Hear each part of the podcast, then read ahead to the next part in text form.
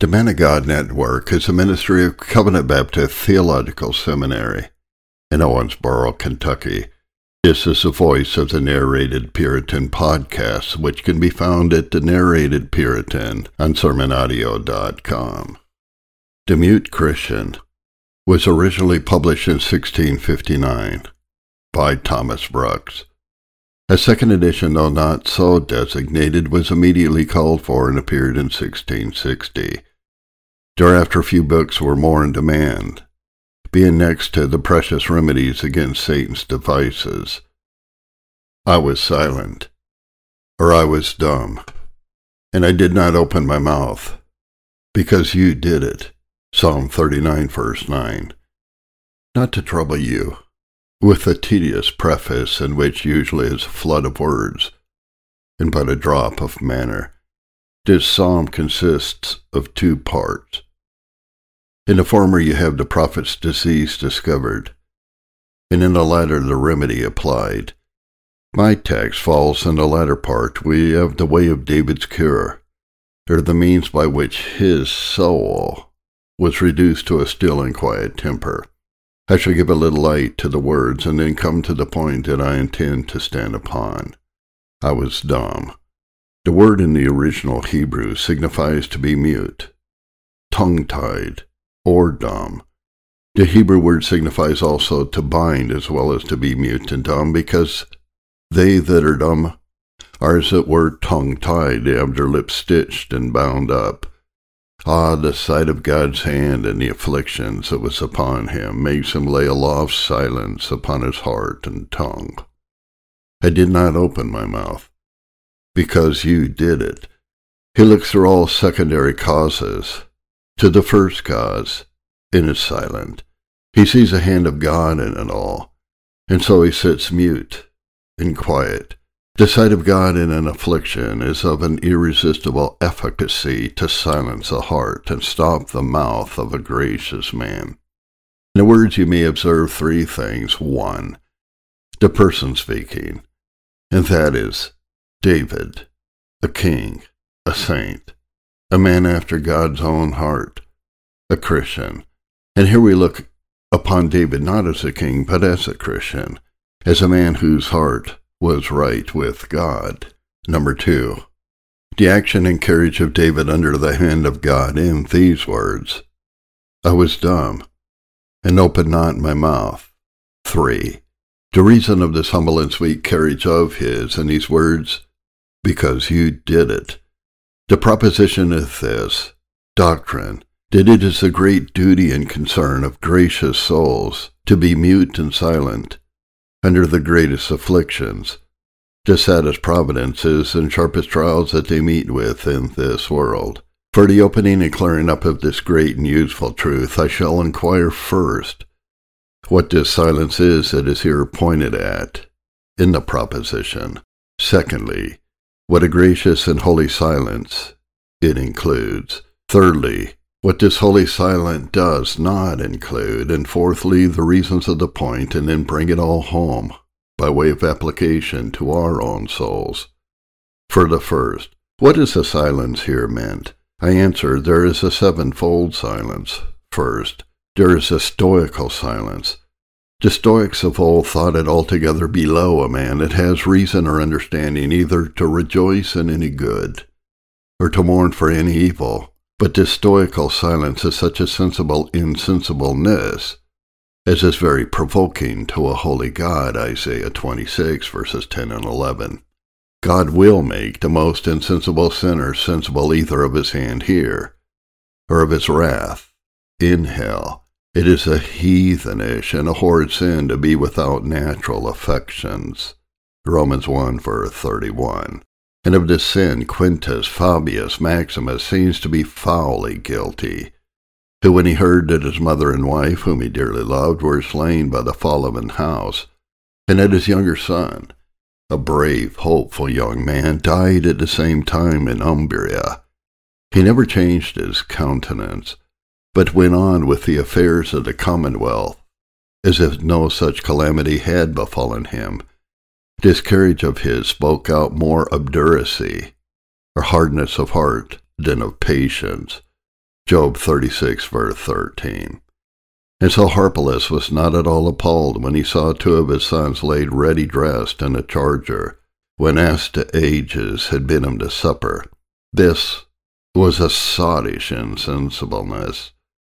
Certainly, if the loss of a child in the house be no more to you than the loss of a chicken in your yard, your heart is base and sordid, and you may well expect some sore awakening judgment. This age is full of such monsters who think it below the greatness and magnanimity of their spirits to be moved, affected, or afflicted with any afflictions that befall them. I know none so ripe and ready for hell as these. Aristotle speaks of fish, that though they have spears thrust into their sides, yet they do not awake. God thrusts many a sharp spear through many a sinner's heart, and yet he feels nothing he complains of nothing. These men's souls will bleed to death. Secondly, there is a political silence. Many are silent out of policy. Should they not be silent, they should lay themselves more open either to the rage and fury of men, or else to the plots and designs of men, to prevent which they are silent, and will lay their hands upon their mouths, that others might not lay their hands upon their estates lives or liberties. And Saul also went home to Gibeah, and there went with him a band of men whose hearts God had touched. But the children of Belial said, How shall this man save us? And he despised him and brought him no presents, but he held his peace. Or was as though he had been deaf, 1 Samuel 10, verses 26 and 27. This new king being but newly entered upon his kingly government, and observing his condition to be but mean and low, his friends but few, and his enemies many and potent, sons of Belial, men without a yoke, as the word signifies, men that were desperately wicked, that were marked out for hell, that were even incarnate devils, who would neither submit to reason nor religion, nor be governed by the laws of nature, nor of nations, nor yet by the laws of God.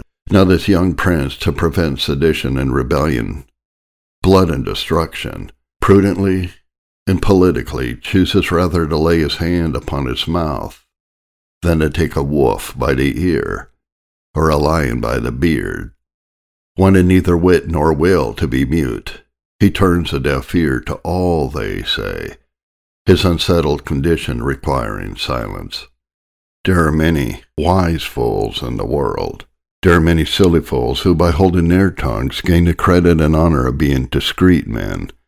He that does not discover his lack of wisdom by foolish babbling is accounted wise, though he may be otherwise. Silence is so rare a virtue, where wisdom regulates it, that it is accounted a virtue where folly imposes upon it. Silence was so highly honored among the old Romans that they erected altars to it. That man shall pass for a man of understanding who so far understands himself as to hold his tongue. For though it be a great misery to be a fool, yet it is a greater that a man cannot be a fool, but he must needs show it. But this foolish silence is not the silence here meant. Fourthly, there is a solemn silence. Many, the gratifying humor, a lust, are sullenly silent these are troubled with the dumb devil, which is the worst devil of all the devils you read of in the scripture, Mark 9, 17 to 28. Pliny, in his natural history, makes mention of a certain people in the Indies, upon the river Ganges, called Astomi. They have no mouth, but only feed upon the smell of herbs and flowers. Certainly there is a generation amongst us who, when they are under the afflicting hand of God, have no mouths to plead with God, no lips to praise God, nor no tongues to justify him. These are possessed with the dumb devil, and this dumb devil had possessed Ahab for a time in 1 Kings 21, verse 4. And Ahab came into his house heavy and displeased, and laid him down upon his bed, and turned away his face, and would eat no bread. Ahab's ambitious humor, his covetous humor, being crossed, he resolves to starve himself and to die of the sullenness. A sullen silence is both a sin and a punishment for sin. The devil frets and vexes, wears and wastes the spirit of a man like this dumb devil, like this sullen silence. Some write of a certain devil, whom they call Hudgin, who will not say, they say, heard anybody except he be wronged. They cannot speak so favorably of a sullen silence, for that wrongs many at once, God and Christ, bodies and soul. But this is not the silence here meant. Fifthly, there is a forced silence. Many are silent by force. He that is under the power of his enemy, though he suffers many hard things, yet he is silent under his sufferings, because he know he is liable to worse sufferings. He that has taken away his liberty may take away his life. He that has taken away his money may take off his head. He that hath let him blood in the foot may let him blood in the throat, if he will not be still and quiet. And this works a silence only by force.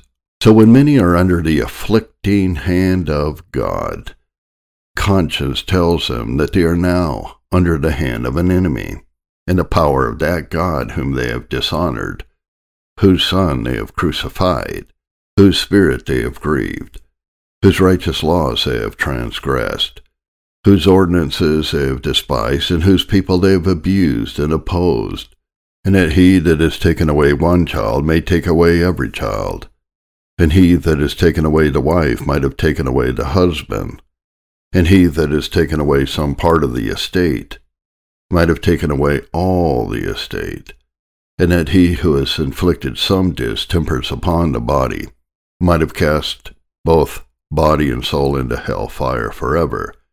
And he that has shut him up in his chamber may shut him out of heaven at pleasure. The thoughts and sense of these things makes many a sinner silent under the hand of God.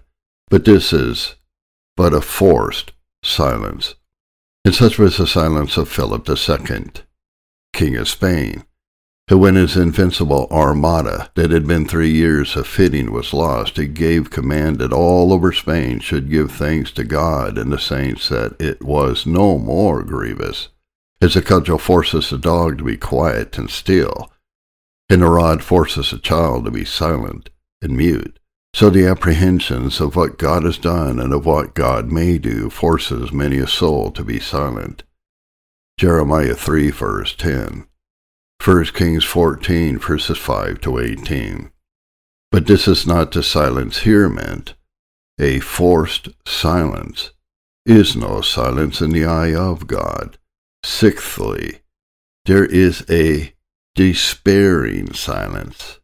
A despairing soul is a terror to himself. He has a hell in his heart, but a horror in his conscience. He looks upwards, and there he beholds God frowning at him, and Christ bleeding. He looks inwards, and there he finds his conscience accusing and condemning of him. He looks on the one side of him, and there he hears all his sins crying out, We are yours, and we will follow you. We will to the grave with you. We will go to judgment with you, and from judgment we will go to hell with you. He looks on the other side of him, and there he sees infernal fins and fearful shapes, amazing and terrifying of him, and waiting to receive his despairing soul as soon as she shall take her leave of its wretched body. He looks above him, and there he sees the gates of heaven shut against him. He looks beneath him, and there he sees hell gaping for him. And under these sad sights he is full of secret conclusions against his own soul. There is a mercy for others, the despairing soul says, but none for me. Grace and favor for others, but none for me. Pardon and peace for others, but none for me. Blessedness and happiness for others, but none for me. There is no help. There is no help. Jeremiah 2 verses 25 and chapter 18, 12. This seems to be his case who died with this desperate saying in his mouth.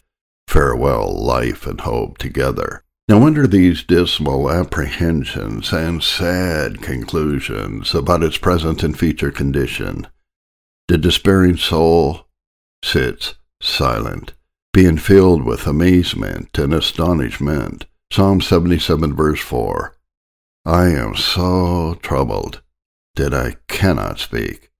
But this is not the silence here meant. But seventhly and lastly, there is a prudent silence, a holy and a gracious silence, a silence that springs from prudent principles, from holy principles, and from gracious causes and considerations. And this is the silence that is meant here. And this I shall fully discover in my answers to the second question, which is this What does a prudent, a gracious, a holy silence include? Answer to it includes and takes in these eight things. First, it includes a sight of God and an acknowledgement of God as the author of all the afflictions that come upon us. And this is here plain in the text. I was dumb. I did not open my mouth because you did it. Psalmist looks through secondary causes to the first cause, and so sits mute before the Lord there is no sickness so little but God has a finger in it, though it be but the aching of the little finger. As the scribe is more eyed and properly said to write than the pen, and he that makes and keeps the clock is more properly said to make it go and strike than the wheels and weights that hang upon it, and as every workman is more eyed and properly said to effect his works rather than the tools which he uses as his instruments. So the Lord, who is a chief agent and mover in all actions, and who has the greatest hand in all our afflictions, is more to be eyed and owned than any inferior subordinate cause whatsoever. Said Job, he beheld God in all his afflictions. Job 1 verse 21. The Lord gave, and the Lord has taken away. Had he not seen God in the affliction, he would have cried out, Oh, these wretched Chaldeans! They have plundered and spoiled me. These wicked Sabaeans, they have robbed and wronged me. Job discerns God's commission in the Chaldeans and the Sabaeans' hands, and then lays his own hand upon his mouth. So Aaron, beholding the hand of God in the untimely death of his two sons, holds his peace. Leviticus 10, verse 3. The sight of God in a sad stroke is a bridle both to his mind and mouth. He neither mutters nor murmurs. So Joseph saw the hand of God and his brethren selling of him into Egypt, Genesis 45, verse 8, and that silences him. Men that do not see God in an affliction are easily cast into a feverish fit. They will quickly be in a flame, and when their passions are up and their hearts on fire, they'll begin to be saucy and make no bones of telling God to his teeth. And they do well to be angry. Jonah 4 8 and 9. Such as will not acknowledge God to be the author of all their afflictions will be ready enough to fall in with that mad principle of the Manichees, to maintain the devil to be the author of all calamities, as if there could be any evil of affliction in the city, and the Lord has no hand in it.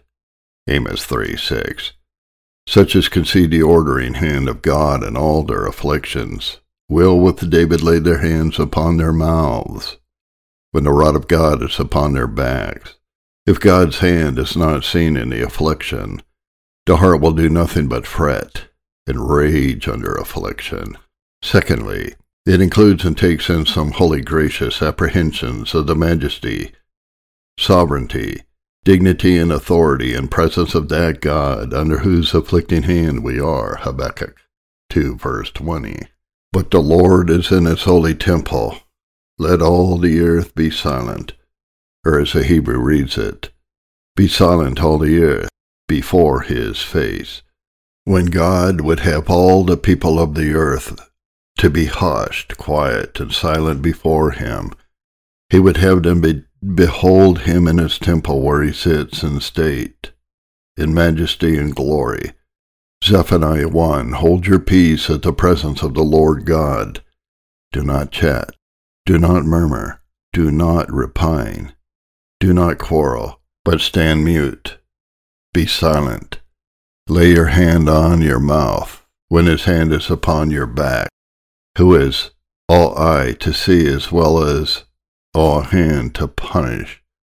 As the eyes of a well drawn picture fastened on you, which way you ever turn, so are the eyes of the Lord, and therefore you have cause to stand mute before him. Thus Aaron had an eye to the sovereignty of God, and that silences him. And Job had an eye upon the majesty of God, and that stills him. And Eli had an eye upon the authority and presence of God, and that quiets him. A man never comes to humble himself, nor to be silent under the hand of God, until he comes to see the hand of God, to be a mighty hand. 1 Peter 5 6. Humble yourselves, therefore, under the mighty hand of God. When men look upon the hand of God, it's a weak hand, a feeble hand, a low hand, a mean hand. Their hearts rise against his hand. Who is the Lord? Pharaoh says. That I should obey his voice. Exodus 5 verse 2. And until Pharaoh came to see the hand of God, it's a mighty hand, and to feel it is a mighty hand, he would not let Israel go. When Tiribazus, a noble Persian, was arrested, at first he drew out his sword and defended himself. But when they charged him in the king's name and informed him that they came from the king, and were commanded to bring him to the king, he willingly yielded. So when afflictions arrest us, we murmur and grumble, and struggle, strive even to the death, before we shall yield to that God that strikes, until we come to see his majesty and authority, until we come to see him as the King of kings and Lord of lords, Isaiah 26, verses 11 and 12. It is such a sight of God as this that makes the heart to stoop under his almighty hand. Revelation 1 5. The Thracians, being ignorant of the dignity and majesty of God, when it thundered and lightning, used to express their madness and folly in shooting their arrows against heaven, threatening, wise, as the sight of his grace cheers the soul so a sight of his greatness and glory silences the soul.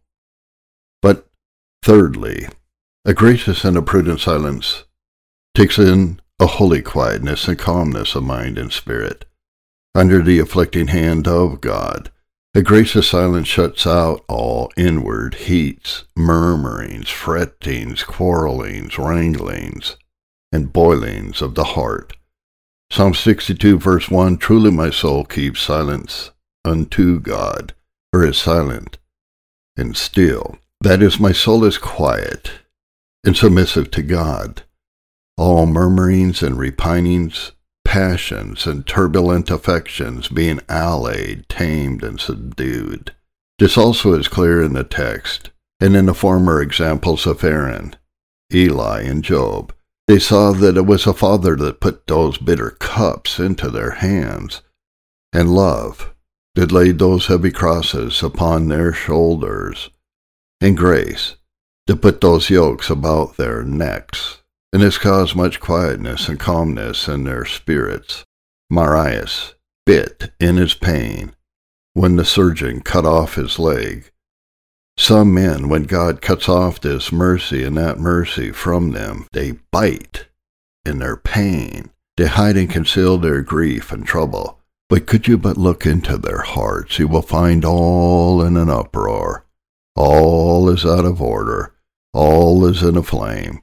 And however they may seem to be cold without, yet they are all in a hot, burning fever within. Such a feverish fit David was once in, Psalm 39, verse 3. But certainly a holy silence allays all tumults in the mind and makes a man impatient to possess his own soul, which, next to his possession of God, is the choicest and sweetest possession in all the world. Luke 21, verse 19. The law of silence is as well upon that man's heart and mind as it is upon his tongue who is truly and divinely silent under the rebuking hand of God. His tongue service abstracted from heart service is no service in the account of God. So tongue silence abstracted from heart silence is no silence in the esteem of God. A man is then graciously silent when all is quiet, within and without. Isaiah 29 verse 13, Matthew 15 verses 8 and 9. Terpander, a harper and a poet, was one that, by the sweetness of his verse and music, could allay the tumultuous motions of men's minds, as David, by his harp, did Saul's. When God's people are under the rod, he makes by his Spirit and word such sweet music in their souls as allays all tumultuous motions, passions, and perturbations. Psalm 94, verses 7 and 19. Psalm 119, verses 49 and 50. So that they sit, like Noah, quiet and still, and in peace possess their own souls. Fourthly, a prudent and a holy silence takes in a humble justifying, clearing, and acquitting of God of all blame, rigor, and injustice. In all the afflictions he brings upon us, Psalm 51, verse 4, that you may be justified when you speak, and be clear when you judge. That is, when you correct. God's judging his people is God's correcting or chastening of his people. 1 Corinthians 11, verse 32. When we are judged, we are chastened of the Lord.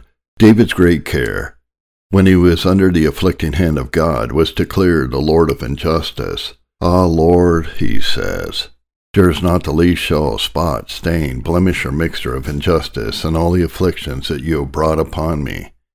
I desire to take shame to myself and to set my seal that the Lord is righteous, and that there is no injustice, no cruelty, nor no extremity in all that the Lord has brought upon me. And so in that Psalm 119, verse 75 and 137, sweetly and readily subscribes to the righteousness of God in those sharp and smart afflictions that God exercised him with. I know, O Lord, that your judgments are right, and that you in faithfulness afflicted me. Righteous are you, O Lord, and righteous are your judgments. God's judgments are always just. He never afflicts, but in faithfulness. His will is a rule of justice, and therefore a gracious soul dares not cavil nor question his proceedings. The afflicted soul knows that a righteous God can do nothing but that which is righteous. It knows that God is uncontrollable, and therefore the afflicted man puts his mouth in the dust and keeps silence before him. Who dares to say to him, Wherefore, have you done so? 2 Samuel 16, verse 10. The Turks, when they are cruelly lashed, are compelled to return to the judge that commanded it, to kiss his hand, give him thanks, and pay the officer that whipped them, and so clear the judge and officer of injustice, silently to kiss the rod, and the hand that whips with it, is the noblest way of clearing the Lord of all injustice. The Babylonish captivity was the sorest, the heaviest affliction that ever God inflicted upon any people under heaven. Witness that of 1 Samuel 12 and Daniel 9, verse 12. Yet, under those smart afflictions, wisdom is justified of her children. Nehemiah 9, verse 33. You are just, and all that is brought upon us for you have done right, but we have done wickedly. Lamentations 1 verse 18, The Lord is righteous, for I have rebelled against him. The holy silence shines in nothing more than an unhumble justifying and clearing of God from all that which a corrupt heart is apt enough to charge God with in the day of affliction. God, and that he is good, can give nothing, nor do nothing, but that which is good. Others do frequently. He cannot possibly, saith Martin Luther, on the 120th Psalm. Fifthly, the Holy Silent takes in gracious, blessed, soul quieting conclusions about the issuing event of those afflictions that are upon us. Lamentation 3 27 to 34. In this choice scripture, you may observe these five conclusions to steal your hearts. First, and then more generally, that they shall work for your good. Verse 27 It is good for a man that he bear the yoke in his youth. A gracious soul secretly concludes the stars shine brightest in the night. So God will make my soul shine and glister like gold, while I am in this furnace. And when I come out of the furnace of affliction, Job 23 verse 10, He knows the way that I take, and when He has tried me, I shall come forth as gold. Surely as the tasting of honey opened Jonathan's eyes, so this cross, this affliction shall open my eyes. By this stroke I shall come to have a clearer sight of my sins and of myself, and a fuller sight of my God. Surely this affliction shall issue in the purging away of my dross, Isaiah 1 verse 25. Surely, as plowing of the ground kills the weeds and harrowing breaks hard clods, so these afflictions shall kill my sins and soften my heart. Surely as the plaster draws out the core, so the afflictions that are upon me shall draw out the core of pride, the core of self-love, decor of envy, decor of earthliness, decor of formality, decor of hypocrisy. Psalm 119, verses 67 and 71. Surely by these the Lord will crucify my heart more and more to the world, and the world to my heart. Surely by these afflictions the Lord will hide pride from my soul. Job 33, 14 to 21. Surely these afflictions are but the Lord's pruning knives, by which it will bleed my sins and prune my heart, and make it more fertile and fruitful. They are but the Lord's portion, by which he will clear me and rid me of those spiritual diseases and maladies which are most deadly and dangerous to my soul. Surely these shall increase my spiritual experiences. Surely by these I shall be made more partaker of God's holiness, Hebrews 12:10. As black soap makes white clothes, so do sharp afflictions make holy hearts. Surely by these God will communicate more of himself to me. Hosea 2 verse 14. Surely by these afflictions the Lord will draw out my heart more and more to seek him. Isaiah 26:16. Surely by these trials and troubles the Lord will fix my soul more than ever upon the great concerns of another world. Surely by these afflictions the Lord will work in me more tenderness and compassion towards those that are afflicted. The Romans punished one that was seen looking out at his window with a crown of roses on his head in a time of public calamity. Bishop Bonner was full of guts, but empty of bowels. I'm afraid this age is full of such Bonners. Surely these are but God's love tokens. Revelation 3, verse 19. As many as I love, a rebuke and chasten. Seneca persuaded his friend Polybius to bear his affliction quietly because he was the emperor's favorite. He told him that it is not lawful for him to complain while Caesar was his friend. So, says the holy Christian, oh, my soul, be quiet, be still all of this is done in love. All of this is the fruit of divine favor. I see honey upon the top of every twig. I see the rod is but a rosemary branch. I have sugar with my gall and wine with my wormwood. Therefore be silent, O my soul, in this general conclusion, Did all shall be for your good had its blessed effect upon the church. Lamentation 3 verse 28. He sits alone and keeps silence, because he has borne it upon him. Afflictions abase the loveliness of the world without, that might entice us. It abates the lust in us of the flesh within, which might else ensnare us. And it abates the spirit in its quarrel against the flesh and the world, by all which it proves a mighty advantage to us. Secondly, they shall keep them humble and low. He puts his mouth in the dust, Lamentation 3 verse 29, If so be there may be hope. Some say that these words are an allusion to the manner of those that, having been conquered and subdued, lay their necks down at the conqueror's feet, to be trampled upon, and so lick up the dust that is under the conqueror's feet. Others of the learned looked upon the words as an allusion to poor petitioners who cast themselves down at princes' feet, that they may draw forth their pity and compassion towards them. Thirdly, the third soul quieting conclusion you have in Lamentation 3:31, for the Lord will not cast off forever. The rod shall not always lie upon the back of the righteous at eventide. Lo, there is trouble, but afore morning it is gone.